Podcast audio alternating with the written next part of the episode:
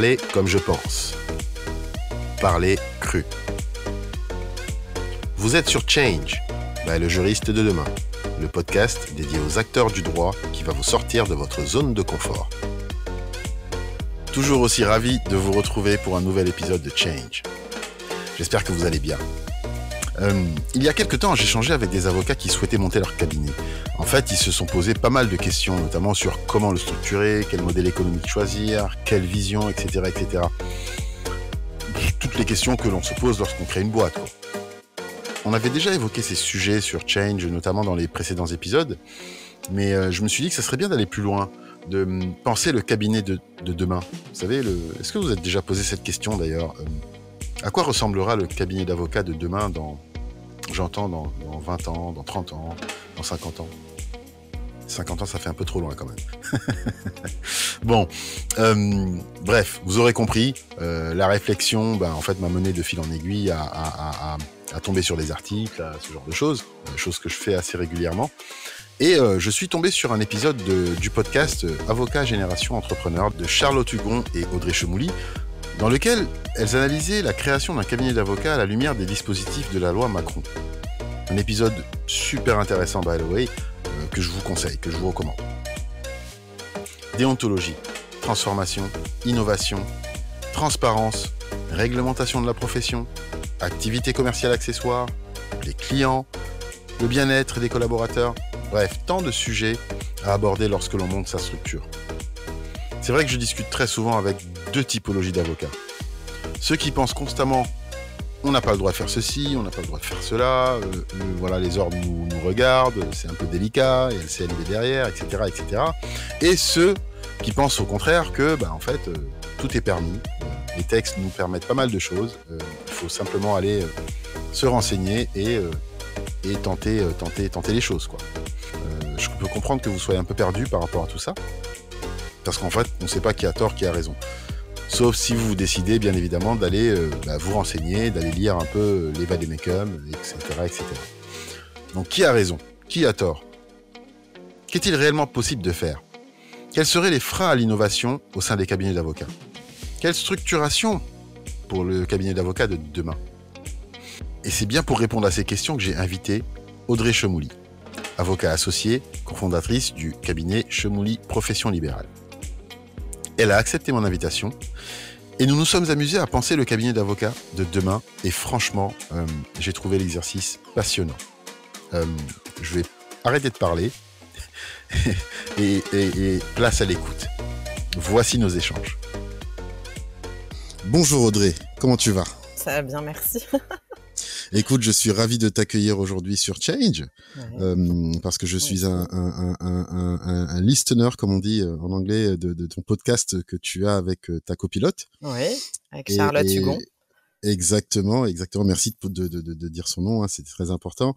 Écoute, et du coup, euh, au fil, au fil des écoutes que j'ai eues, je me suis dit, ça serait très intéressant d'échanger avec toi. Euh, et, et, que ce serait passionnant en fait, tout simplement. Bah, écoute, j'espère être à la hauteur. Voilà, donc du coup, je vais te laisser te présenter quand même pour mon audience. Je pense que tout le monde te connaît, c'est certain. Donc, j'ai, sûr que non, mais c'est très gentil de le penser. euh... Je te laisse te présenter et puis ensuite on, on poursuit. D'accord. Euh, donc Audrey, je suis Audrey Chemouly, je suis avocate au barreau de Paris depuis, euh, je pense, une grosse dizaine d'années. Euh, j'ai commencé mes classes euh, en M&A dans un gros cabinet euh, parisien où je mmh pensais me faire embaucher. Et quand moi je suis arrivée, c'était la crise de 2008 et donc ils ont laissé partir 30 personnes du service dans lequel je travaillais. Donc j'ai compris qu'a priori, voilà, c'est ça. Et donc j'ai compris qu'a priori, je ne ferais pas partie des gens qui étaient embauchés. Et je me suis tournée vers un secteur qui était beaucoup plus porteur à l'époque, qui était celui du restructuring et des procédures collectives.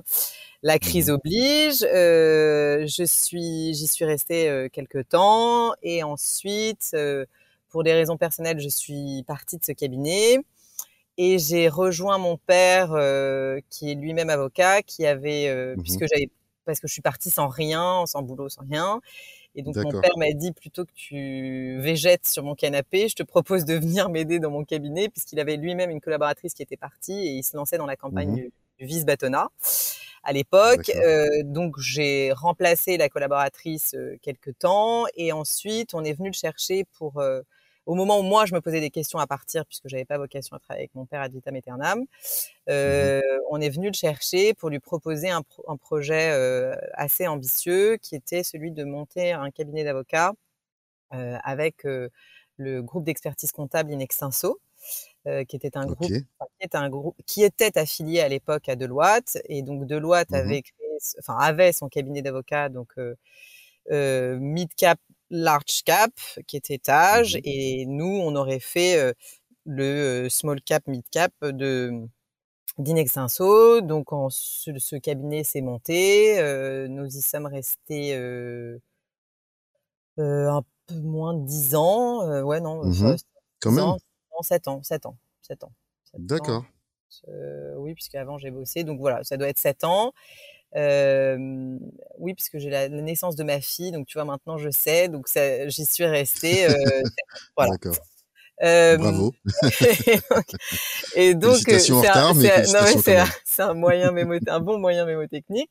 Donc voilà. Euh, et ensuite, quand il y a eu le Covid, mmh moi entre temps, je me suis intéressée aux instances de la profession et j'ai été mmh élue au Conseil national des barreaux grâce à des gens au sein de mon syndicat euh, des avocats conseils d'entreprise ACE qui m'ont fait confiance et qui m'ont mis sur une liste en position euh, éligible et qui m'ont permis d'accéder à une présidence de commission au sein de l'enceinte du Conseil national des barreaux, qui était la présidence de la commission du statut professionnel de l'avocat, qu'on mmh appelle SPA ou SPA, euh, et se fait remonter. Donc cette commission a, a deux a deux missions. La première, c'est une mission institutionnelle de réponse à des avis euh, des ordres, enfin des, des barreaux, parce qu'en fait euh, à Paris, euh, on a un service d'exercice professionnel qui est qui est très structuré. Mmh Et par contre, c'est pas toujours le cas dans d'autres barreaux et les structures d'exercice des avocats étant de plus en plus complexes et la loi de 90 qui met en place ces structures n'étant pas simple et lisible, mmh il y a pas mal de questions qui sont remontées sur les structurations des cabinets d'avocats. Euh, donc il y a des réponses à la vie qui sont données. Et ensuite, elle a aussi une mission de prospective sur la structuration des cabinets d'avocats. Qu'est-ce, qu'est-ce que serait le cabinet d'avocats de demain? Comment est-ce qu'on peut structurer différemment? Quels sont les enjeux? Voilà. Donc ça, ça m'a beaucoup intéressé. Et si tu veux, comme j'ai, au sein d'Inextinso Avocat, j'avais repris le département euh, corporate M&A. Euh, j'avais fait pas mal d'opérations euh, grâce à une filière euh, d'Inextinso euh, qui s'appelle Inextinso Finance et Transmission, qui sont des gens qui m'ont fait confiance sur des grosses opérations de M&A. Et du coup, mmh j'avais acquis une expérience, tu vois, de structuration euh, qui m'a passionnée. Et je me suis rendu mmh compte que s'il y a une vingtaine d'années, les cabinets d'avocats étaient des SCP, tu vois, et ça, bon, alors c'était mmh super, hein, les SCP, c'est juste que en termes de structure euh, pour quelqu'un qui, qui, qui, fait du droit des sociétés, c'est pas très intéressant. Enfin, le véhicule euh, est, est, pas très intéressant. Et donc, euh, à la faveur des modifications qui ont eu lieu, euh, bah, les avocats euh, ont commencé à se structurer de façon importante et avec mmh des véhicules de droit des sociétés qui étaient intéressants. Et donc, c'est comme ça que je m'y suis intéressée. Et c'était la même chose pour les pour pour les notaires, enfin en fait pour toutes les professions libérales, tu vois. Euh, ça a été la même mouvance pour tout le monde puisqu'on est tous plus mmh ou moins soumis à cette loi de 90. Bref. Mmh et mmh donc euh, j'avais touché du doigt euh, cette structuration grâce à la présidence de la commission du statut professionnel avocat au CNB. Et, et je m'étais rendu compte que ça devenait très intéressant avec des enjeux qui étaient aussi des enjeux très différents des entrepreneurs et qui coûtent mmh toucher à mon exercice, euh, comment tu vas chercher des clients, c'est quoi les trucs innovants dans ton secteur, tu vois, c'est assez, c'est vachement intéressant de se, de se plonger dans les milieux innovants de ton secteur, tu vois. Et, et, ça, c'est vraiment euh, chouette. Et d'ailleurs, je trouve que c'est pas assez fait, tu vois, c'est fait beaucoup dans les milieux du droit, mais en fait, c'est, c'est pas assez fait euh, dans, dans d'autres professions, enfin, tu vois, je sais pas, mmh d'autres professions industrielles. Je trouve que c'est dommage que ce soit pas fait. Parenthèse fermée, Mmh je, je, à la, pendant le Covid, euh, je me dis bah écoute, ça serait bien de, de, tourner un cabinet qui soit exclusivement dédié à l'accompagnement des professions libérales. Donc, je continue une activité de M&A classique euh, euh, parce que parce que je trouve que c'est intéressant d'avoir deux casquettes et puis c'est moi ce qui me permet de d'évoluer. Mais j'oriente Mmh mon cabinet euh, plus sur les professions libérales. Et donc ça, ça fait euh, deux ans. Donc c'est comme ça qu'est né Chemouli Profession Libérale. Et euh, en, travaillant sur euh, bah, mon business model, qu'est-ce que j'allais faire, qu'est- qu'est-ce qu'il fallait faire, comment comment on Mmh faisait, comment on trouvait des clients, comment comment on construisait un Oui, cabinet d'avocats, tu vois, parce que bon, on était quand même hyper aidés, tu vois, chez oui. Inextinso, on avait la grosse Mmh. machine Extinso, enfin bon, bref, tu tu vois, t'étais hyper assisté. Mmh Mmh Euh, là, je l'étais plus du tout. Et, euh, et un des trucs qui m'ont qui m'ont manqué quand moi j'ai fait ce cabinet-là, c'est que j'ai acheté plein de bouquins d'entrepreneuriat. Tu vois, j'ai j'ai bien fait des choses, j'ai lu, j'ai trucs machin. Mais Mmh euh, il me manquait un truc de, tu vois, inspirationnel de euh, comment des avocats entrepreneurs ont bossé leur truc. Parce qu'en fait, tu peux acheter tous les bouquins d'entrepreneuriat que tu veux. Alors, il y a des choses qui sont évidemment similaires, mais il y a aussi d'autres trucs. À parfois, tu te dis, mais oui, mais ma déontologie peut-être m'empêche de faire ça. Comment, comment Mmh des gens euh, feront? Et donc, c'est comme ça qu'est né avec Charlotte euh, euh, le podcast Avocat Génération Entrepreneur dont tu parlais. C'est, je me suis dit, je dois pas être la seule à avoir ce problème-là. Et donc, voilà. Voilà, tu sais tout. Waouh, c'est passionnant.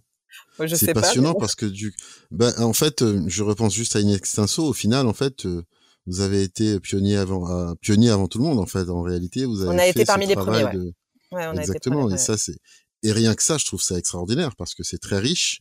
Ouais. Euh, j'aurais adoré limite euh, euh, que tu puisses prendre le temps d'expliquer comment s'opérer la, co- la collaboration en interne parce que parce que je trouve ça passionnant en fait avec Ouais, je pense qu'il faudrait probablement que tu, Oui. tu interviewes quelqu'un qui est on toujours. est d'accord Tu vois, je pense que c'est toujours mieux. non mais après ta perspective toi en tant qu'avocate c'est vrai qu'elle aussi elle est intéressante Ouais, mais euh, mais mais mais ouais c'est vrai que si on part dessus d'ailleurs de toutes les façons ça on va on va dévier on va notre podcast digresser. c'est pas le but mais euh, tu, tu- c'est marrant en plus tu, tu parles de ton père tu as tu, tu as parlé de ton père et et, et, et tu sais que euh, le premier article que j'ai lu euh, sur justement cette fameuse loi Macron il, Ouais. était de lui en Ah fait bah, tu vois. sur le, je me rappelle en 2016 Ouais. et en fait j'avais pris cet article à l'époque je me rappelle j'étais en cabinet parce que j'ai travaillé à l'époque j'étais dans, mon, dans, dans, dans un cabinet où j'ai fait à peu près cinq ans Mhm.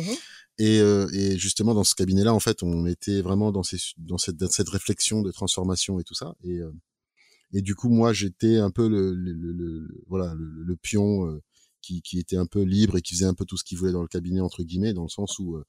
euh, euh, T'étais le chef je- je- transformateur. non, mais on va dire que c'est moi qui l'ai saoulé, quoi. Je leur apportais des articles, je leur apportais, euh, ouais, regardez, il y a ça qui se passe aux États-Unis, regardez, il y a ça. Et du coup, en France, c'était marrant parce que j'arrêtais pas de les, les, les embêter avec justement cette fameuse loi Macron. euh, Ah oui, bah voilà, Et, tu vois. et je, et je crois qu'à l'époque, j'avais déjà déjà compris qu'elle avait bouleversé énormément de Ah, choses. c'est c'est fou, c'est fou. Ça a changé le paradigme des cabinets. Ouais. Exactement. Et l'article de ton père m'a beaucoup aidé à comprendre les choses. Ah bah Et, tu vois, euh, et bah, t- bah, c'est- bah, le complexe d'Édipe me tuera toute ma vie. C'était- Non, mais Faut te raconter la petite histoire, c'est que le jour où j'ai Mhm. prêté serment, évidemment, il était là. Oui, bah oui. Euh, Et c'était Jean-Yves Le Borgne qui était euh, le délégué du bâtonnier ce jour-là et qui Mhm. devait, euh, tu vois, il y a, y une phrase qui est dite par le délégué du bâtonnier, genre euh, je présente, euh, je présente devant vous, euh, enfin tu vois, il s'adresse à la cour, il dit je présente devant Mhm. vous les futurs avocats, euh, je vous remercie de bien vouloir les, les inscrire au tableau, enfin un truc, une phrase du genre. Et donc Mhm. très très élégamment, Jean-Yves Le Borgne a, a accepté, enfin a, a proposé spontanément à mon père de dire cette phrase et en lui glissant. euh, ah bah ça pour le complexe d'Oedipe euh, ça va- et tout ça pour m'éloigner du droit de mon père Oh et tout là pour là terminer de travailler avec lui. Bon écoute c'est comme ça c'est les ironies du sort. Mais bon c'est pas l'objet. euh, c'est pas l'objet. C'est pas l'objet. J'imagine la scène en effet. Bah écoute, euh, euh, non mais c'est. rentrons plus dans le vif du sujet peut-être Exactement. Dis-moi, du coup, euh, avec ta vision, tout ce que tout, tout ce que tu, tu, tu as accumulé effectivement au fil des années, ton expérience, euh, du coup tes échanges par rapport avec les nombreux avocats, quel est aujourd'hui, qu'est-ce que tu vois sur le marché du droit? C'est très intéressant d'avoir ton input sur tes observations. Euh, Est-ce qu'il y a un shift? Est-ce que les avocats ont de plus en plus conscience de de, cette, on va dire, de cette vague d'innovation qui devrait normalement les, bah, les, porter, hein, tout simplement? Et, et, et, surtout au regard des clients, de leurs clients. Qu'est-ce que tu entends, toi? Quels sont les échos que tu entends? Écoute, moi, le... alors après, tu sais, on est toujours très biaisé par son environnement. Plus tu es mmh baigné dedans, plus tu entends des histoires qui sont issues de ça. Et donc, mon expérience au Conseil national des barreaux, à ce titre, était, était très révélatrice parce que en mmh fait, je me suis rendu compte. Tu vois, moi, j'avais une tendance un peu à me dire euh, tous ceux qui pensent pas qu'il faut transformer profondément leur cabinet dans les cinq ans euh, n'ont rien compris. On et... a tous pensé, t'inquiète Ouais, pas. mais tu vois, c'est naze. Et en fait, c'est marrant parce que c'est Christiane Ferralschul qui était présidente du CNB euh, à l'époque où moi j'y étais, et c'est avec elle que je me suis rendu compte qu'en fait, si tu n'embarquais pas tout le monde, mmh bah, c'était toi qui avais pas compris. Exactement. Et donc, euh, c'est pour ça, tu vois, que j'essaye d'axer ma communication sur LinkedIn. Enfin, je sais pas si, en tous les cas, c'est le vœu pieux que je forme. C'est euh, mmh vraiment d'expliquer c'est quoi l'intérêt, tu vois, c'est quoi, pourquoi on fait une holding, pourquoi est-ce qu'on fait ça, pourquoi, c'est mmh quoi ses mmh intérêts, c'est quoi ses enjeux. Et donc, moi, si je devais, donc de, de, de, de ma fenêtre, et c'est pour ça que je te dis, on est toujours très biaisé par ce que ce que l'on enfin l'univers qu'on fréquente. Moi ce qui, Oui. ce qui ce qui ce qui est le profond shift que je vois dans les cabinets aujourd'hui et Mmh que j'aimerais alors je te dis je te dis j'aimerais qu'il soit encore plus accéléré mais en tous les cas les cabinets les plus innovants que je vois la vraie innovation c'est pas tellement la technologie qu'ils mettent à l'intérieur. Mmh c'est le fait de dire le client est au centre de mes préoccupations. Tu vois? Absolument. Et ça, pour moi, c'est vraiment le truc de fou qui s'est passé dans notre profession. C'est qu'un Mmh jour, il y a des gens qui ont arrêté de se regarder le nombril et qui ont dit, OK, mon client ne pige pas la moitié des trucs que je lui raconte. Est-ce que c'est normal Et Mmh il me paye. Est-ce que c'est normal? Mon client Mmh ne sait pas, quand il vient chez moi, il sait pas combien je vais lui facturer. Est-ce que c'est normal? Est-ce que moi, demain, je vais dans une boîte et je lui dis, voilà, j'ai ça comme problème, je lui explique avec mes mots, il me répond un truc Mmh. que j'ai pas compris et en plus, faut que j'allonge 3000 balles. Est-ce que moi, personne normalement constituée, euh, ou à peu près, je vais Mmh accepter ça? Est-ce que ça va me paraître normal? Est-ce que je vais être content de le faire? Et même s'il me Mmh. règle mon problème, est-ce que je vais pas avoir un peu l'impression à un moment donné qu'il s'est que j'ai pas maîtrisé quelque chose? Et est-ce que si j'ai pas l'impression à la fin de mon truc de ne pas avoir maîtrisé quelque chose, est-ce que je vais être satisfait? Voilà. Pour moi, ça, c'est vraiment le truc euh, qui a été profondément modifié. Et tu vois, de ça part par le legal design, l'accessibilité du Mmh droit. Est-ce que c'est normal Mmh qu'on attende, je sais pas combien de temps pour avoir des euh, des, des, des, des décisions de justice? Est-ce que, Mmh bah, je te dis, est-ce que c'est normal de parler un langage qui, qui n'est pas qui n'est pas compréhensible par tous? Est-ce que c'est normal de faire des, des, des, des, consultes de 80 pages Tu vois? Voilà. Clairement. Clairement. Bon, pour Euh, re- re- répondre à ta question, pour moi, c'est ça le, le mais, profond mais, shift que je vois.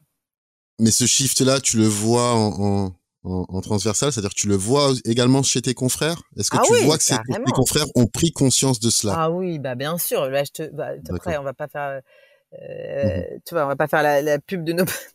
enfin, là, on a, on a. Non, mais tu vois, je, je me sens un peu con parce que du coup, je vais parler de mes épisodes. Mais donc, je vais pas parler de mes épisodes. Moi, j'ai rencontré Mmh des gens. Alexandra Sabferi, franchement, c'est vraiment au, Sagan avocat, pardon. C'est, au centre de ses préoccupations.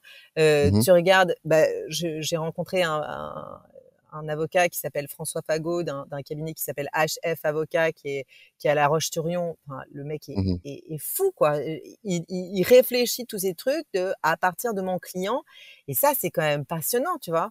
Il y en a plein d'autres. Quand tu vois l'essor de Bold, enfin la machine qu'ils ont réussi à créer, c'est quand même incroyable, tu vois? Absolument. Et tout Mmh ça centré autour Absolument. du, cri- du client. Donc oui, je te dis pas que c'est tous les cabinets d'avocats, mais je pense qu'en tous les cas, c'est une prise de conscience importante. Absolument.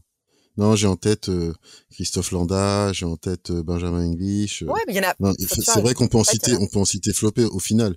C'est vrai, tu as raison. Mais du coup, ce que tu es en train de me dire me fait justement repenser à, à, à, à ma visite hier, qui a été brève au salon des transformations. Mmh Et euh, je t'avouerai que j'ai été surpris de. On me l'avait dit quand même euh, il y a quelque temps. On m'avait dit effectivement que il y avait de moins en moins d'avocats là-bas, et euh, j'y croyais pas trop. Et honnêtement, quand j'y étais hier, je, je, je, j'ai eu l'impression que, bon, déjà en, termes d'exposants, il n'y a pas de cabinet d'avocats, voilà. Mais euh, j'ai l'impression que les avocats n'y sont pas. En tout cas, quand ils y sont, ils portent une casquette tech. Ouais, c'est vrai, t'as raison. Tu vois.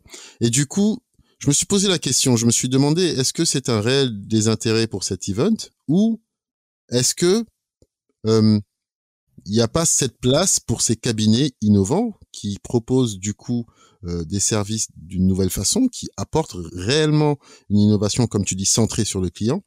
Euh, est-ce que en fait il y a de la place pour eux là-bas? Ou comment en tout cas qu'est-ce que tu en penses? Qu'est-ce que ça t'inspire déjà le fait que que j'y sois allé et qu'effectivement j'ai pas vu autant d'avocats que j'espérais? Et, et, qu'est-ce que qu'est-ce que tu en penses? Alors ça, c'est difficile. De... J'ai l'impression que c'est une question piège. Je, j'écoute. Non, non, non, je, je, pourrais pas te dire. Moi, j'ai pas été. À ce... je, je peux pas te dire. Moi, je n'ai pas été à ce salon des transformations du droit. Mmh euh, je, je, suppose que les que les cabinets ne se sont pas rencontrés, mais tu vois, je, je me dis qu'à un moment donné, il va falloir faire un, un événement euh, tourné autour des avocats et de l'entrepreneuriat, tu vois. Mais, mais, mais si tu veux, l'entrepreneur. En fait, le truc, c'est que euh, la transformation du, du, droit. Enfin, disons que cet événement, me semble-t-il, mais je, je voudrais pas du tout. Euh, si tu veux, est, est très tourné autour de la technologie. En tous les cas, c'est l'image que j'en ai. Et en mmh fait, euh, je, enfin, tous les cabinets d'avocats. C'est pas parce que t'es pas, tu, tu n'es pas euh, pas innovant parce que tu n'as pas mis de la mmh technologie chez toi. Tu vois ce que je veux dire? Tu, tu peux, En fait, avec un tableau Excel et du public postage, tu peux aussi mmh euh, t'en sortir sans de la tech particulière. Donc, je pense que peut-être ces cabinets innovants ne se retrouvent pas nécessairement, mais je suis pas certaine. Je, si tu veux, je pense qu'il y a peut-être beaucoup d'exposants. Enfin, il y a, il y, a il y avait certainement pas d'exposants en cabinet d'avocats, mais je, en tous les mmh cas, beaucoup des avocats que je, que, me semble-t-il sont innovants, ont, sont passés mmh à ce salon-là. Donc, tu vois finalement peut-être. Absolument, et je te confirme. Je, veux dire vraiment, il y a des avocats qui sont là-bas, mais ils portent leur casquette tech, quoi. C'est-à-dire que ils y sont, ils sont présents. Hein, il y en a pas mal qui sont que j'ai que j'ai croisé là-bas. Mais euh, c'est ce que je dis, c'est-à-dire que ça aurait été beaucoup plus intéressant, je trouve, d'avoir des cabinets d'avocats carrément qui exposent et qui montrent leurs innovations non technologiques, justement, parce que moi, je suis comme toi, je suis entièrement d'accord. Pour moi, l'innovation n'est pas que technologique, et encore plus droit. Euh, mais euh, ça me fait rebondir sur ce que tu disais, euh, sur ton constat, sur le fait qu'effectivement, tu, tu, trouvais que, bah, du coup, il y a une sorte de, de consensus au sein de, en tout cas, de la majorité de, de beaucoup d'avocats, euh, qui consiste à dire que finalement l'innovation c'est de mettre le client au centre. Et, et je trouve ça très passionnant. Mais ce que je voulais rajouter quand même, c'est que mine de rien, la tech elle mène également à l'innovation, oui, sans pour autant, sans pour autant à ce que à ce que nous-mêmes on crée de la tech. Mais le simple fait d'avoir la tech dans la tête amène à un cheminement intellectuel qui finalement, en fait, nous fait sortir de nos. Non, Exactement. Non, mais bien sûr, te fait sortir de ton cabinet. Ça, c'est Exactement. Oui, c'est tout Exactement. À fait et, et, et, je trouvais qu'effectivement, c'était vachement intéressant parce que du coup, il y a deux approches, deux chevaux. Euh, il y en a qui effectivement se disent bon, je vais mettre en avant le client au centre et donc du coup, je vais innover par ce billet. Mais il y en a d'autres qui se disent bah, je vais utiliser la tech et du coup, je vais innover. Mais c'est vrai que c'est vrai que c'est ce que je me suis dit hier. Je me suis dit ça aurait été bien d'avoir les deux tu vois, au sein de ce salon-là. Ouais. On leur dira. Serait, je trouve que, voilà, oui, on leur dira. ça rendrait les choses en, en, tout cas encore plus passionnantes. Euh, je passe à la seconde question. Du coup, qu'est-ce que l'innovation pour toi au sein de, on en, on en revient, hein, mais qu'est-ce que l'innovation pour toi au sein des cabinets d'avocats?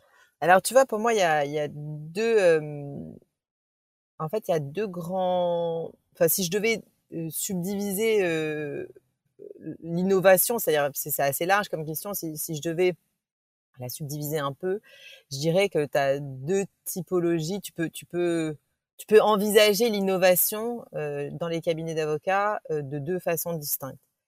Mmh euh, déjà, je, je pense qu'en en chapeau, je, je, je, voulais enfin, pour, éviter de décevoir, je ne considère pas que l'innovation ne passe que par la tech. Donc, une fois qu'on a dit ça, je pense qu'il y a mmh deux gros pôles d'innovation qui existent aujourd'hui dans les cabinets d'avocats.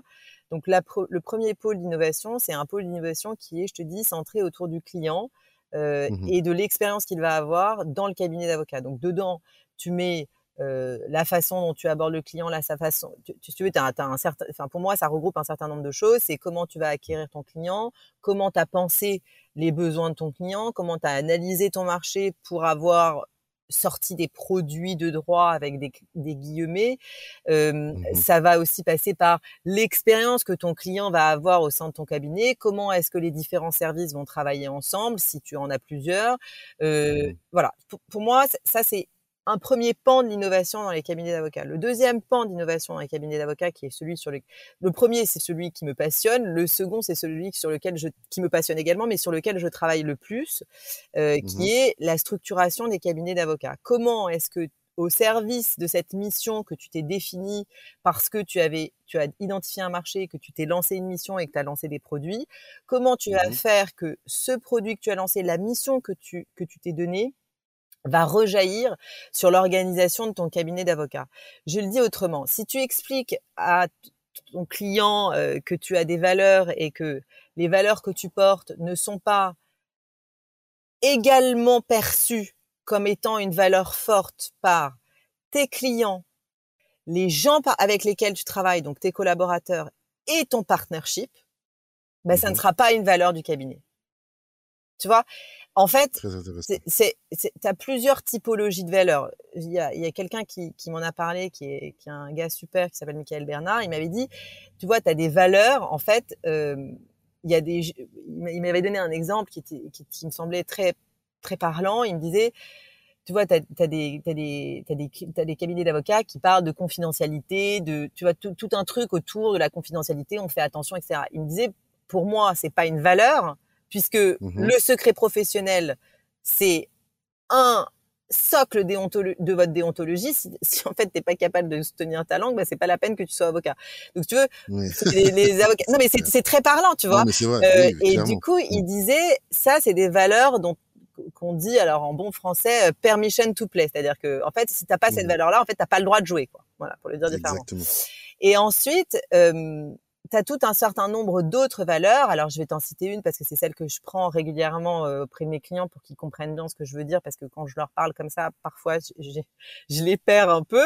Je leur dis, mmh dans les cabinets d'avocats, surtout les gros de la place, une des valeurs qui était probablement une des valeurs les, plus galvaudées avec celle de la bienveillance, c'est celle de la mmh transparence. Tu vois?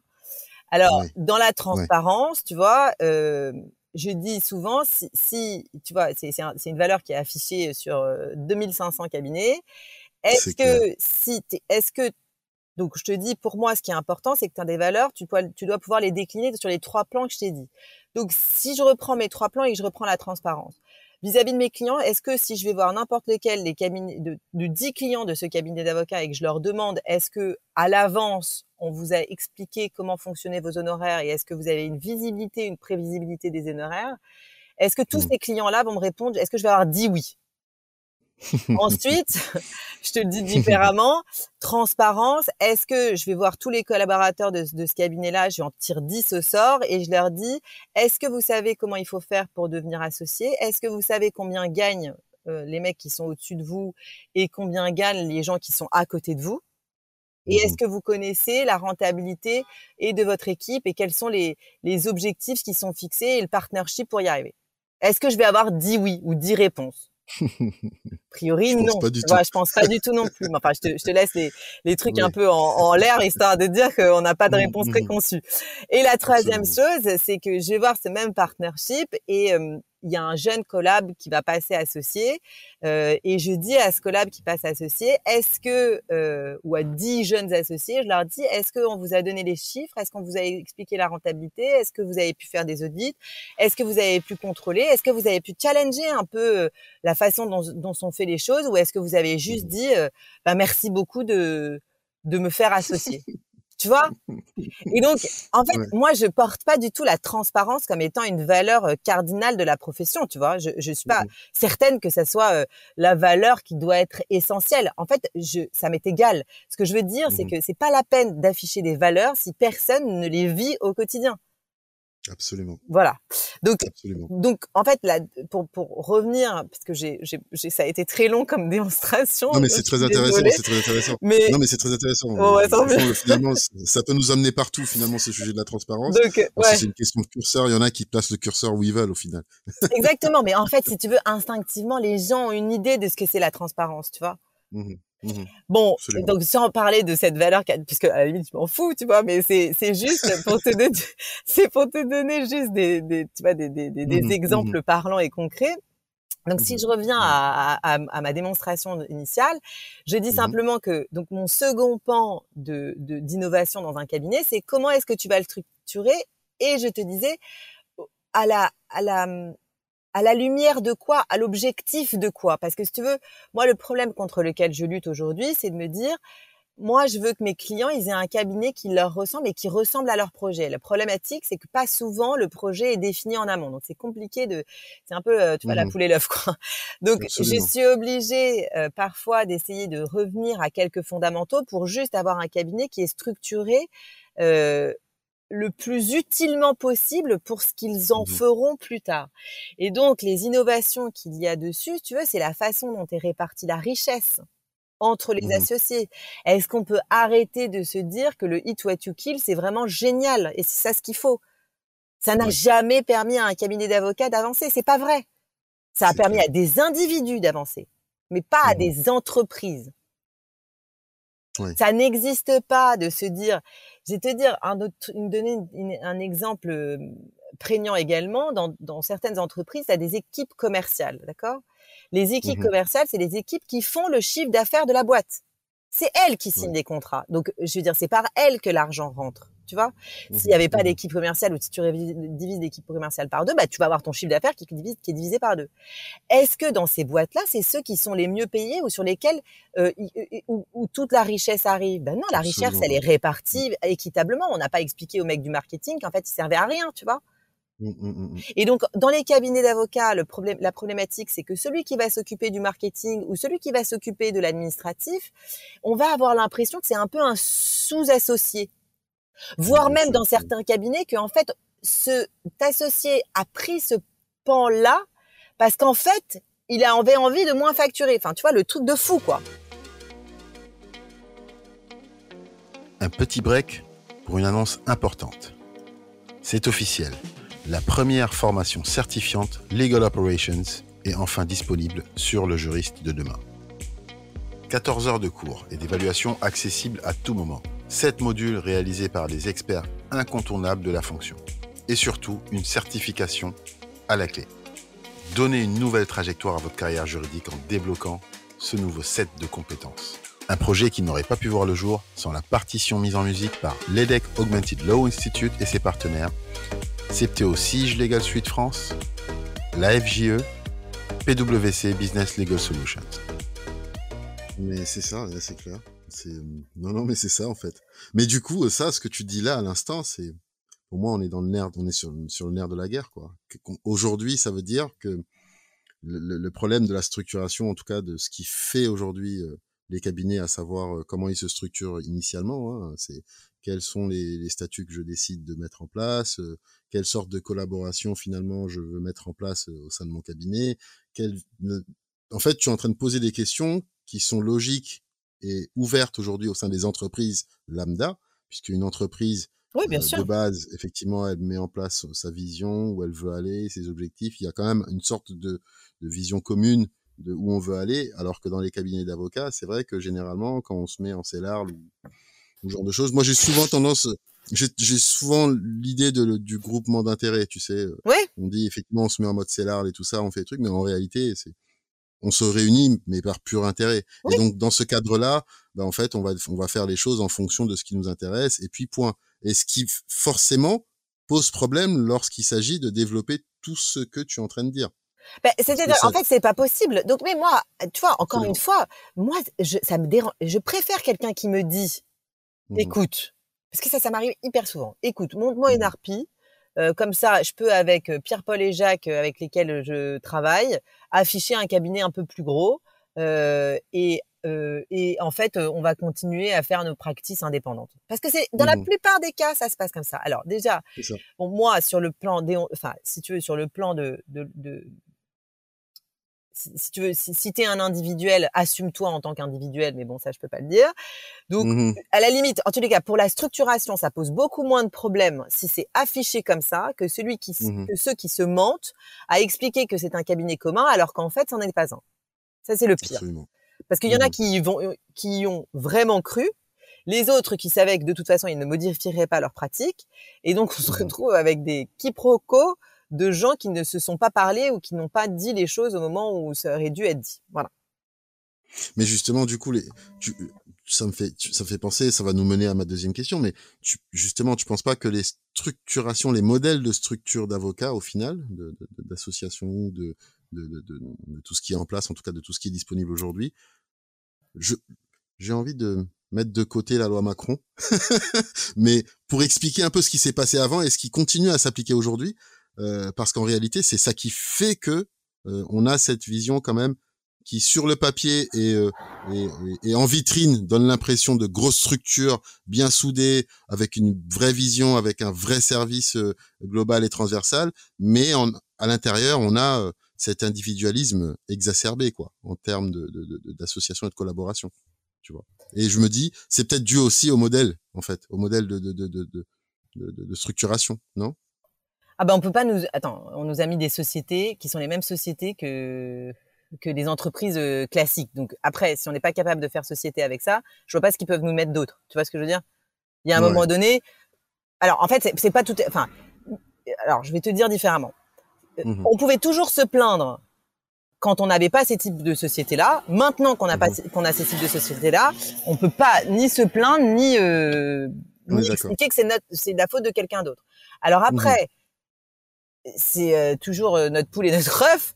Euh, mmh la question qui se pose, c'est, enfin, le constat qu'il faut faire aussi, c'est que de plus en plus, et je pense que toi et moi, nous n'existerions pas si, ça, ça n'existait pas. Enfin, si cette conscience entrepreneuriale n'était pas, n'était pas quand même, parce qu'on a beau dire que ça n'existe pas ou que c'est pas assez, Mmh il y en a quand même, tu vois. sinon, toi et moi, on n'aurait pas, de, on n'aurait pas de job, on n'aurait pas de taf, tu vois. enfin, je veux dire pour le dire différemment. Donc en fait, il y en a quand même. La seule chose, c'est est-ce que c'est assez? Bah non. Mais on va, mmh on va quand même. Il y a quand même une prise de conscience collective. Alors après, est-ce qu'elle est, elle est suffisante? Il ne me semble pas. Mais il y a mmh quand même une prise de conscience collective. Absolument. Absolument. C'est, euh, je suis en train de repenser à pas mal de, d'échanges que j'ai eus aussi euh, en lien avec justement toutes ces, ces possibilités hein, qui sont offertes par notamment la loi Macron et le fait que finalement euh, très peu de gens s'en saisissent, très peu de gens se disent ben ça c'est une réelle opportunité, j'y vais. et ce qui me mène du coup à la question suivante, c'est, c'est concernant l'armada juridique, législative, tout ce que tu veux. Est-ce qu'aujourd'hui on dispose ah. Ça, c'est une bonne question. Ouais, tu vois, est-ce que, est-ce que, est-ce que, c'est pas une question politiquement correcte. non, mais faisons, alors, faisons le, amusons-nous un peu. Essayons de voir le cabinet d'avocats dans les 15 15, 20 prochaines années, tu vois. Est-ce que dans le, dans l'armada juridique, euh, juridico-législativo-réglementaire, est-ce qu'on a tout ce qu'il faut aujourd'hui pour être le cabinet, mais vraiment, euh, on the map, le, ah, cabinet qui arrive vraiment avec, voilà, le, cabinet qui arrive à apporter de l'innovation, être au centre de, de, de, de, ramener le client au centre même de la structure, mettre en place tout ce qu'il faut en interne pour que les collaborateurs se sentent vraiment, euh, vraiment mais au top quoi, c'est-à-dire euh, bon vivre, euh, des rémunérations, tout ce qui est système de rémunération transparente du coup, de rétrocession pour le coup, et tous ces éléments là. Est-ce que avec l'armada juridique qu'on a, tu penses que c'est possible? Euh, écoute, heureusement que je me présente pas, hein, mais à, à quelque chose avec parce que donc donc disons que plus libre de mes paroles, je te dirais que mmh non. Enfin moi, il m'en manque certains, tu vois. Moi, il m'en manque certains. Mmh en fait, euh, moi, ce qui me manque aujourd'hui, si tu veux, c'est que je je comprends pas. En fait, il y a plusieurs choses. C'est que les cabinets d'avocats se sont pas assez emparés des petits litiges. Tu vois, du Mmh litige de Madame Michu.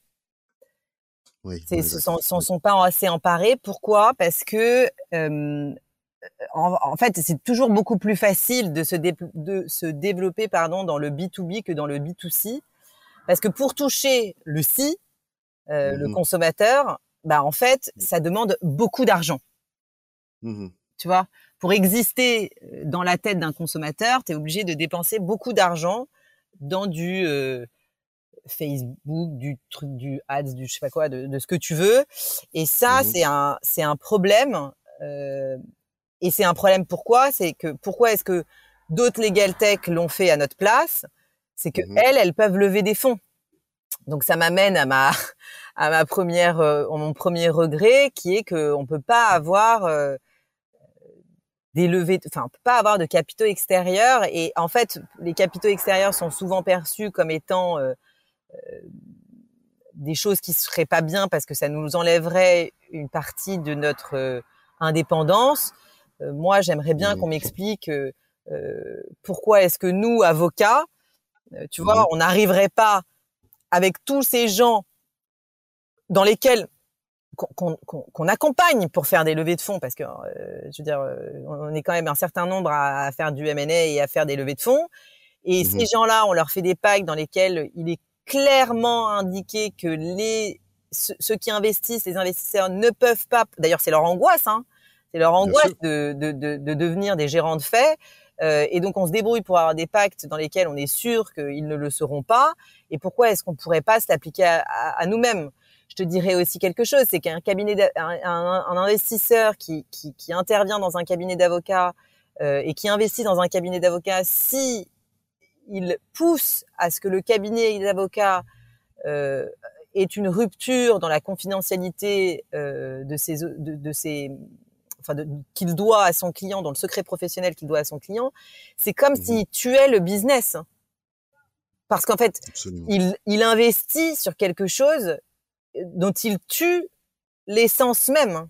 Donc, je veux dire, pour un, même pour un financier, ça n'a pas de sens. Mhm. Tu vois? Absolument. Donc, en Mhm. fait, je, je, je, je- pas- de la même façon, enfin, je veux dire, les banques euh, ont des capitaux extérieurs dans une certaine mesure. T'as jamais, Mhm. va, va voir, euh, je sais pas à quelle banque tu es. Mettons que tu es au CIC, tu vais voir le CIC et je demande le, le solde de ton compte bancaire. C'est pas parce que je suis actionnaire du CIC qui va me dire oui, tu vois? Mhm. Je veux dire, il y a personne Non, non, mais qui fait ça. Donc pourquoi est-ce que nous, on pourrait pas le faire? Ça me paraît assez, tu vois, ça me paraît assez absurde. Donc ça, c'est et, et pour revenir au petit litige, le petit litige n'est intéressant que parce que euh, on aurait potentiellement le l'accès euh, à, à la fin de l'interdiction du pacte d'écotalitis, tu vois? Absolument. Voilà, ça c'est des choses.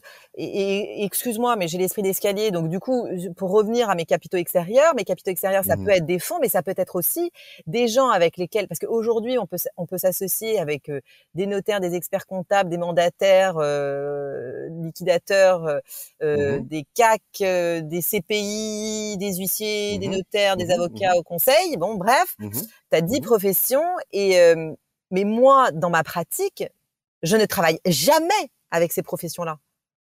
Hmm. Tu vois, dans Ouais, ma ouais, pratique, je travaille avec des CGP. Dans ma pratique, je travaille avec euh, des, des, des gens qui font euh, du conseil dans les cabinets d'avocats. Enfin, je veux dire, clairement, ça serait beaucoup plus intéressant pour moi de m'associer avec un mec comme toi qu'à m'associer avec un expert, enfin, l'expert comptable à la limite, mais un mandataire judiciaire. Je m'en fous. Le, le mec qui fait, euh, je sais pas, du droit du travail, euh, est-ce qu'il aurait pas intérêt ou, ou du droit de la famille, est-ce qu'il aurait pas intérêt à s'associer avec un psychologue, euh, le, le- le- celui qui fait euh, des beaux commerciaux avec euh, un expert, euh, tu vois, un Mhm, expert mhm. qui, qui permettrait de, de, de faire des expertises parce que c'est ce qu'ils font toute la journée. Donc en fait, c'est- des choses, si tu veux, qui, qui, qui me disent que non, on se met encore des freins.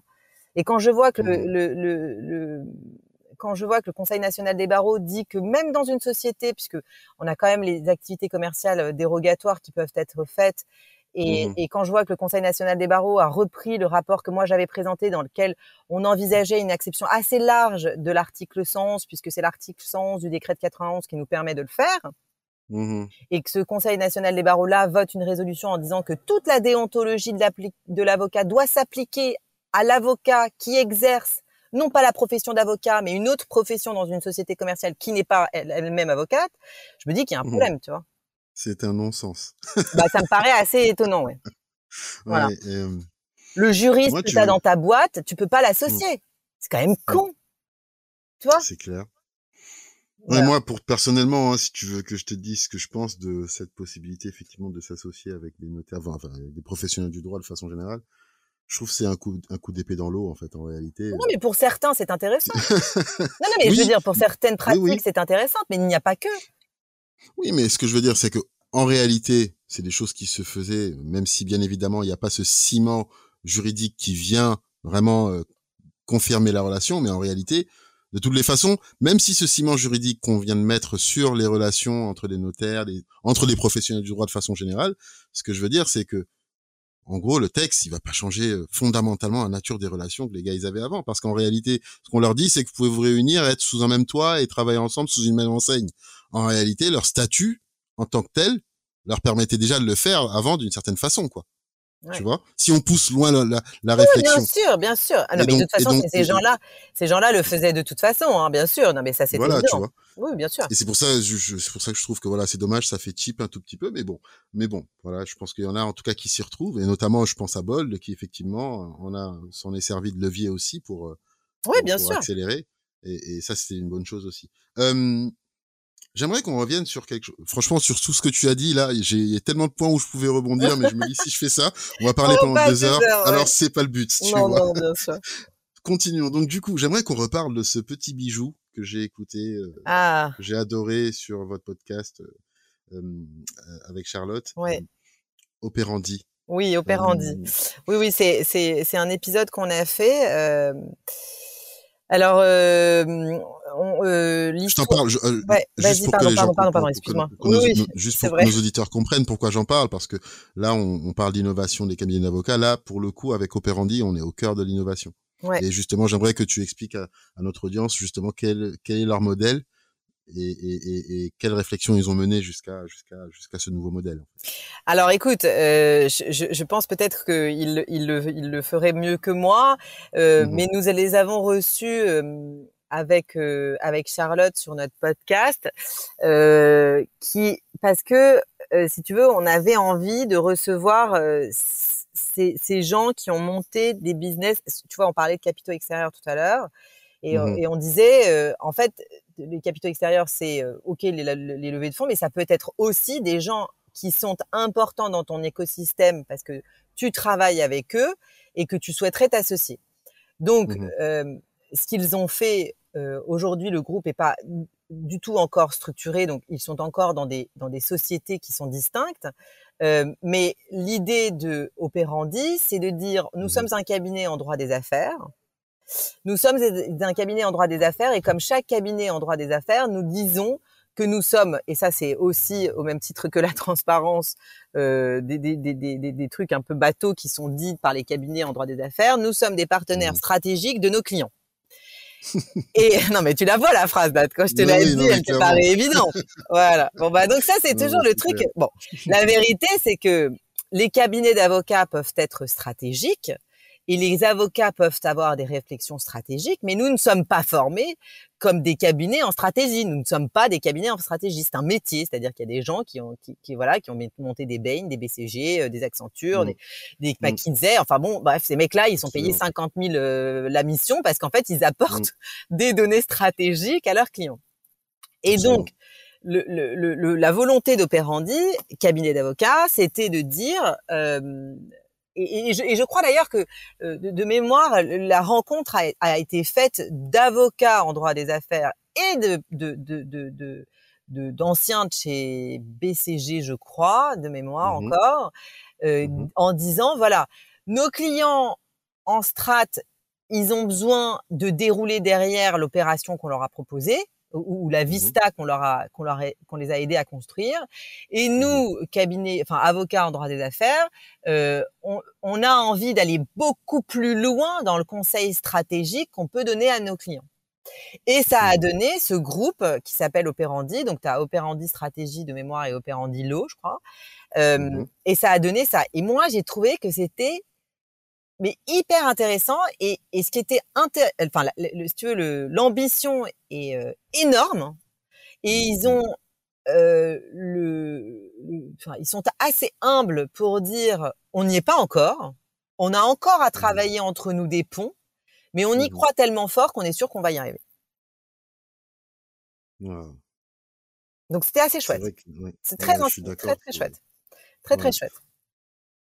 Dans le schéma inverse, ce que je me suis dit, euh, je me suis posé beaucoup de questions après après, après ce, podcast. C'est vrai que du coup, ça donne une perspective quand même, je pense, euh, lorsqu'on veut créer son cabinet demain en termes de vision, si on veut vraiment apporter euh, de l'innovation, de la valeur sur le marché. je me suis dit que ce serait très intéressant de voir large, c'est-à-dire de prendre le sujet juridique et d'en faire finalement un, un, un- de le, de le poser au centre d'un cabinet qui aurait une dimension de conseil beaucoup plus large, quoi. Ouais, bien sûr. C'est- Bah oui, c'est clair. et- Bah, enfin, c'est, tu sais, c'est comme ça que c'est comme ça que euh, les les les comment ça s'appelle les ce- les Tu veux big parler là. Non, non, bah Ah, Bold, c'est pas oui. ça. Non, les Big Four ont fait, Mhm. c'est-à-dire qu'ils sont tous en train Mhm. de montrer leur cabinet d'avocats euh, parce que euh, bah, parce qu'en fait, euh, la dimension stratégique du droit est de Mhm. plus en plus im- intéressante et importante.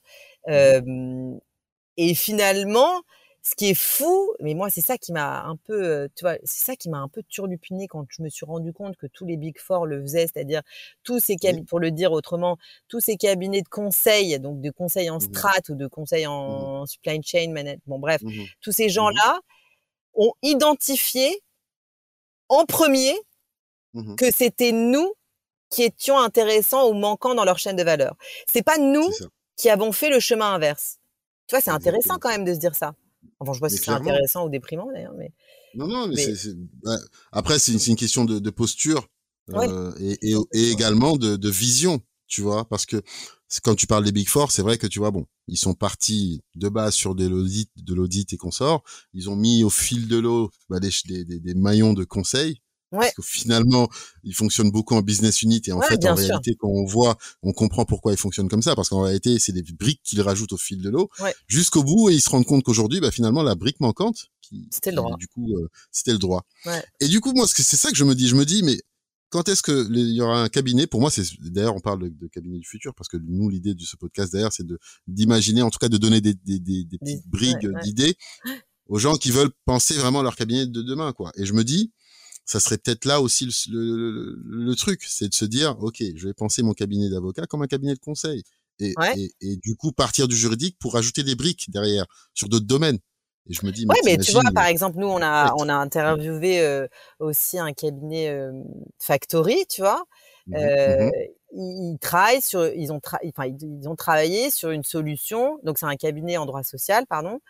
Euh, et ils travaillent, euh, ils ont monté une legal tech euh, pour euh, euh, permettre à leurs clients d'aller plus vite sur un certain nombre de choses et, et de et le truc, tu vois. Et, et le- je me dis, mhm. est-ce qu'un cabinet en droit social pourrait pas aussi réfléchir à être euh, cabinet de recrutement, tu vois? Enfin, en fait, Mhm. c'est oui, bien Mhm. sûr, oui. C'est-à-dire aller plus loin dans le conseil que tu donnes à ton client, ouais, ça c'est clair. Clairement, clairement. Accompagner, envisager d'accompagner ton client sur, ben, en fait, finalement, toute sa stratégie, tout ce qu'il veut mettre en place. Ouais. Si, par exemple, ton client te dit, ouais, moi, j'ai une problématique de, je sais pas, de management, de transition, ce genre de Ouais. choses, ben, en fait, tu lui ramènes un consultant que tu as recruté dans ton cabinet et boum, tu lui sers, quoi. Ouais, exactement. Ouais. Et je trouve que c'est vachement passionnant et ça ouvre des perspectives de folie, de folie, quoi. Clairement. Oui, de folie. Et puis, si tu veux, toi, non, mais, si tu veux, sur le plan business, euh, enfin, je veux dire, je pense que tout le monde peut comprendre, même si ça n'est pas fait, tout le monde peut comprendre que c'est intéressant. Mais ce que, Mhm. mais, mais ce que je voudrais que, que l'on comprenne mieux, c'est à quel point, toi, en tant que technicien du droit, tu vas être encore meilleur parce que tu as quelqu'un d'autre à côté de toi qui, qui fait la même chose que toi, mais avec un prisme différent. Tu vois? Absolument. Mm. Clairement. Voilà. Absolument. Passionnant. Euh, on change complètement de, de, de, sujet tout en étant dedans, bien évidemment. Je crois beaucoup, moi, au modèle en fait de, cabinet d'avocats généralistes. Ah oui. Et, j'ai beaucoup, enfin, j'y crois pour plusieurs raisons, mais j'aimerais. Je sais qu'il y a beaucoup de des confrères en fait qui, du coup, qui pensent qu'il il a peu d'avenir ce modèle en fait. Mais j'aimerais avoir quoi? Alors moi, alors si tu, alors on va, je sais pas si. Euh, Enfin, on va on va pas dévoiler un secret. enfin, on va dévoiler un secret de polichinelle quand on enregistre un mmh. podcast. En règle générale, par euh, par gentillesse, euh, élégance, on mmh. envoie toujours les questions euh, à l'invité un petit peu avant pour qu'il se prépare un peu. Donc tu l'as, tu as eu la gentillesse de le faire pour moi et tu m'as posé cette mmh. question-là. Et c'est marrant parce que je me suis demandé de quoi tu parlais. Est-ce que tu parles du cabinet full service ou est-ce que tu parles de l'avocat individuel euh, ou, mmh enfin tu vois, qui fait euh, un peu de social, un peu de fiscal, un peu de droit des affaires, un peu de. Deuxième option. Deuxième, option. Et donc, écoute, c'est c'est c'est c'est hyper intéressant. Tu sais pourquoi Est-ce que tu sais, enfin pour les plus jeunes d'entre nous, je te dis ça parce que moi je, je le sais parce que j'ai un oncle qui, qui était dans cette euh, situation-là, donc je, je l'ai connu. Est-ce que tu sais mmh qu'à l'époque il y avait ce qu'on appelait les conseils juridiques? Oui. Et les conseils juridiques, en fait, c'était des mecs qui accompagnaient le chef d'entreprise dans quasiment l'ensemble de ses problématiques en droit des affaires. Bon, c'était un avocat qui, qui s'ignorait, tu vois. Enfin, mmh mais sauf mmh qu'il avait une dimension beaucoup plus euh, chiffre, beaucoup plus comptable, beaucoup plus, euh, tu vois, beaucoup plus euh, abstrait du. ça serait le, le, le, le chaînon manquant entre le comptable et le et le l'avocat. Tu vois, c'était un peu le, truc au milieu, un mmh peu hybride, et finalement on les a rangés, euh, on les a rangés chez les avocats. Mmh et lui, tu vois, il faisait euh, un peu de social, un peu de fiscal, un peu de droit des affres, un peu de construction, un peu de trucs. En fait, ces mecs-là, ils avaient pas, euh, ils avaient pas des domaines, ils avaient des clients. Mmh et donc, parce qu'ils avaient un client, alors ils avaient plusieurs domaines. Oui.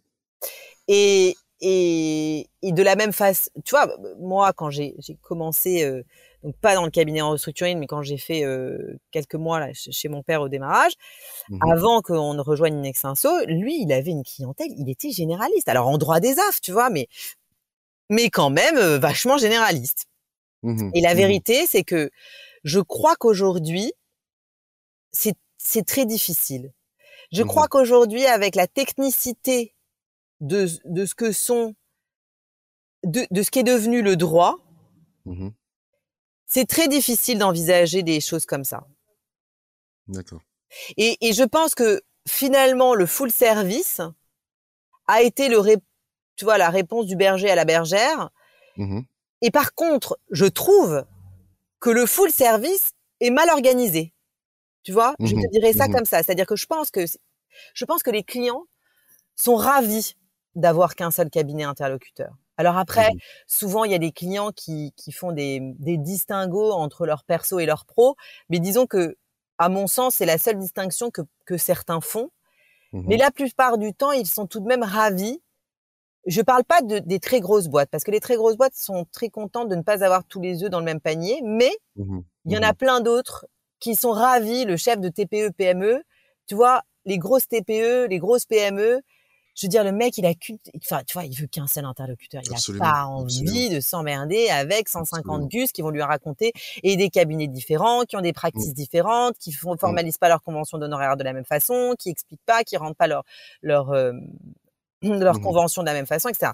Donc, tu veux, moi, je pense que, évidemment, que le général, le cabinet généraliste a un intérêt et a un avenir. Pour moi, l'avenir de ce cabinet généraliste, il est déjà là, en fait. C'est le full service. Sauf que le full mhm. service étant organisé en business unit qui ne se parle pas parce qu'en fait, les avocats ne se payent pas de la même façon et continuent à faire du hit what you kill. Du coup, bah, du coup, tu arrives à des choses qui sont assez étonnantes où tu as des full service dans lesquels tu as des avocats qui ne recommandent pas leurs associés. Hmm. Et ça, c'est quand même le hein. paradoxe.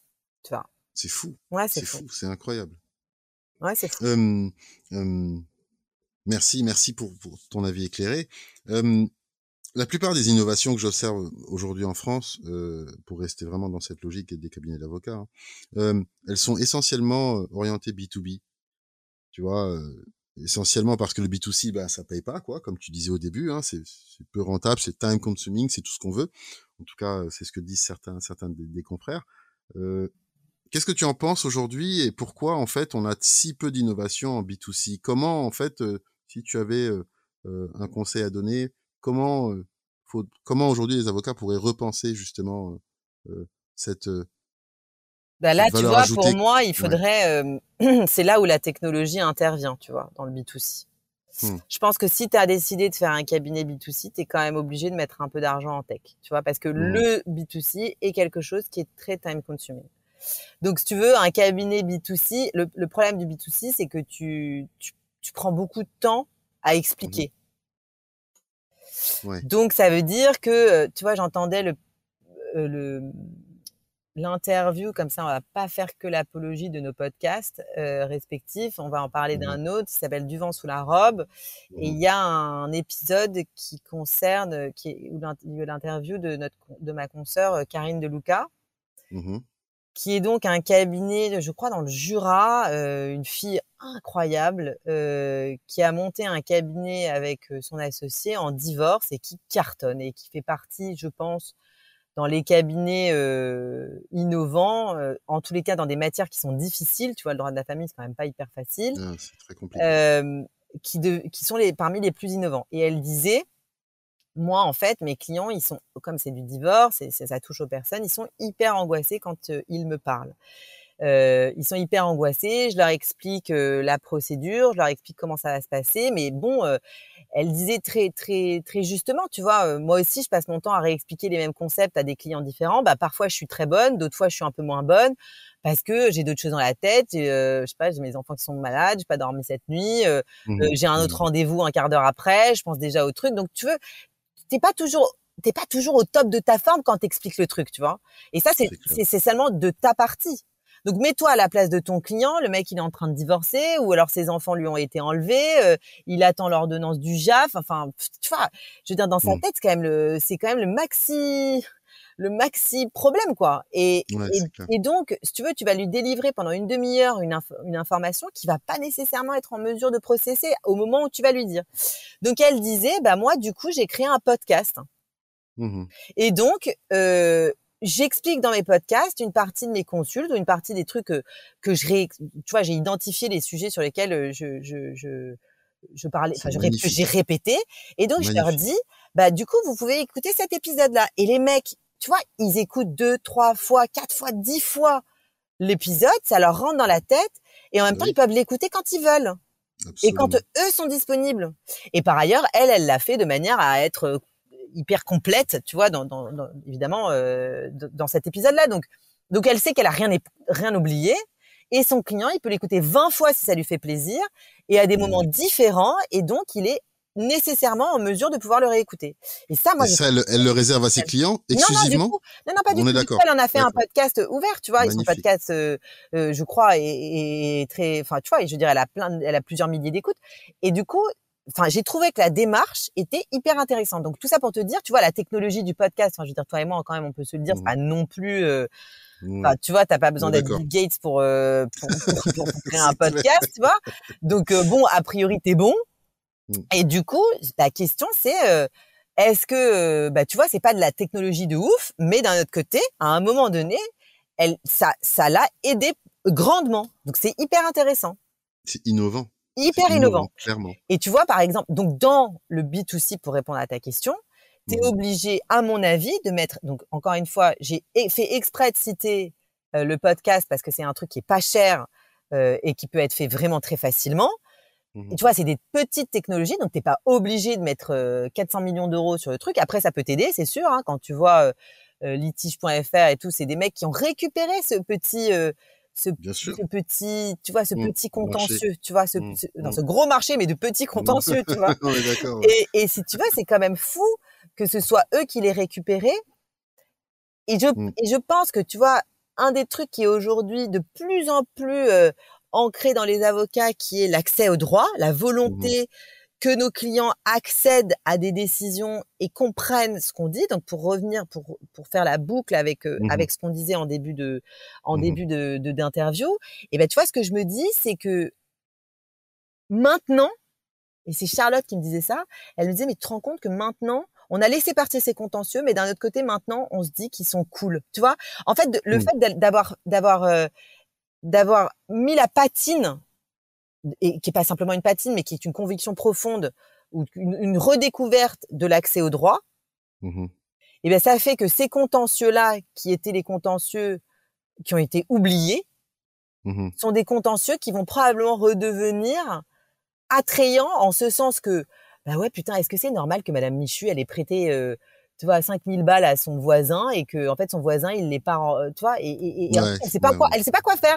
Sauf que c'est que 5000 balles et si t'es un avocat, bah, tu vois, tu vas, tu, tu vas faire deux jeux de conclusion, euh, tu vas aller devant le tribunal, tu vas plaider. Si t'as rien automatisé, bah, tu vois, globalement, euh, Madame Michu, euh, imaginons qu'elle récupère ses, ses, ses 5000, toi, tu vas lui en prendre 2500, bah, il va lui en rester que 2500, et puis euh, tout le temps que tu auras passé, euh, tu seras même pas rentable dans tes 2500. Enfin, tu vois, c'est une économie qui est pas bonne euh, dans un sens comme dans l'autre, quoi. C'est clair. Tu vois, là, ça me donne... euh, Là, ce que tu dis, là, ça me donne plein d'idées, là. euh, Je crois que je proposerais ça à, à un client. Ah bah voilà. Je proposerais un truc comme ça, tu vois, parce que je vais même, je vais même faire, en faire un post LinkedIn. Bah, de Madame Michu. non, mais c'est, non, mais en fait, juste le modèle de podcast, en réalité, parce que c'est vrai que beaucoup de, beaucoup de personnes se posent la question de, de, de, de monétiser le podcast. Ouais. En fait, en vrai, il y a tellement de moyens, tellement de façons de faire que je me dis, voilà, en fait, en réalité, euh, ouais, le métier, il se peut, il peut, il se peut, se- il peut se pratiquer de tellement de façons Mais oui, différentes, bien sûr. avec beaucoup de évident. valeurs, c'est assez incroyable, quoi. Mais c'est bien sûr. Là, on arrive vraiment au bout parce Oui, que rends bah oui. dérapé comme pas possible. Tu Ah as oui. trois minutes. tu as trois minutes pour donner des tips ultra concrets et activables à tes confrères. Ouais, Voici marrant, le cas toi. pratique. Je sais Vas-y. pas comment tu fais, mais tu te débrouilles. je suis avocat. Oui. Je souhaite innover dans ma pratique et dans mon cabinet.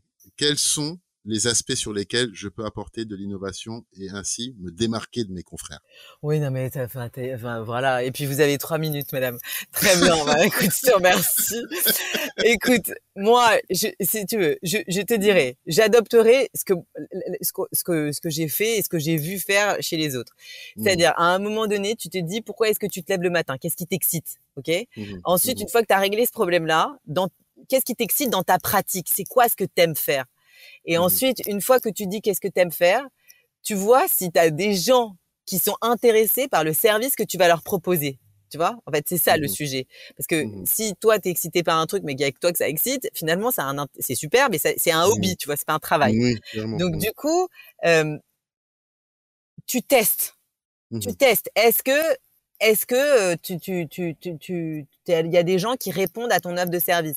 T'envoies et, et tu sollicites, tu vois, tu sollicites tes clients, tu sollicites tes anciens clients, tu leur dis, écoutez, je réfléchis à mon truc sans passer. Parce que le problème de, de, de tout ça, c'est qu'on a toujours l'impression qu'on va passer pour une banane, mais c'est du Mm. coup de, de pas avoir, en fait, les gens respectent les entre, c'est devenu cool d'être entrepreneur. C'est hyper cool aujourd'hui d'être entrepreneur. Donc plus tu montres que tu es entrepreneur, plus les gens vont penser que tu es cool, même si toi, par ailleurs, tu ne l'es pas particulièrement. Donc si tu veux, de tester ça, si tu le patines, euh, là pour le coup, de l'en- sur- sur- de- de- avec une couche d'entrepreneuriat, tout le monde va répondre.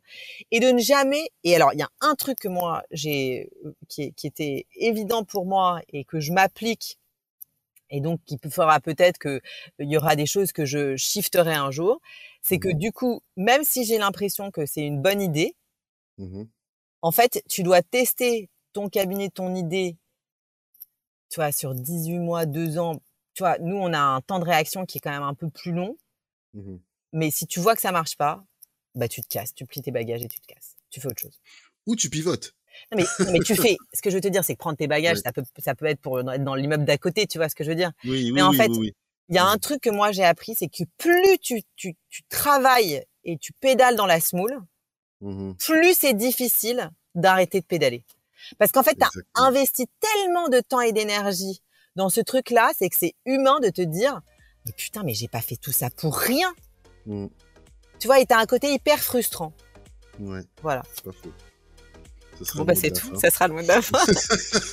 non, mais ce que j'adore, ce que j'adore dans tes conseils là, c'est que c'est tester. moi, j'adore ça. Enfin, moi, c'est mon quotidien. Hein. Je passe mon temps à tester des trucs. Je, j'arrête pas de tester, hein, honnêtement. Et, et, je pense que c'est le mot clé.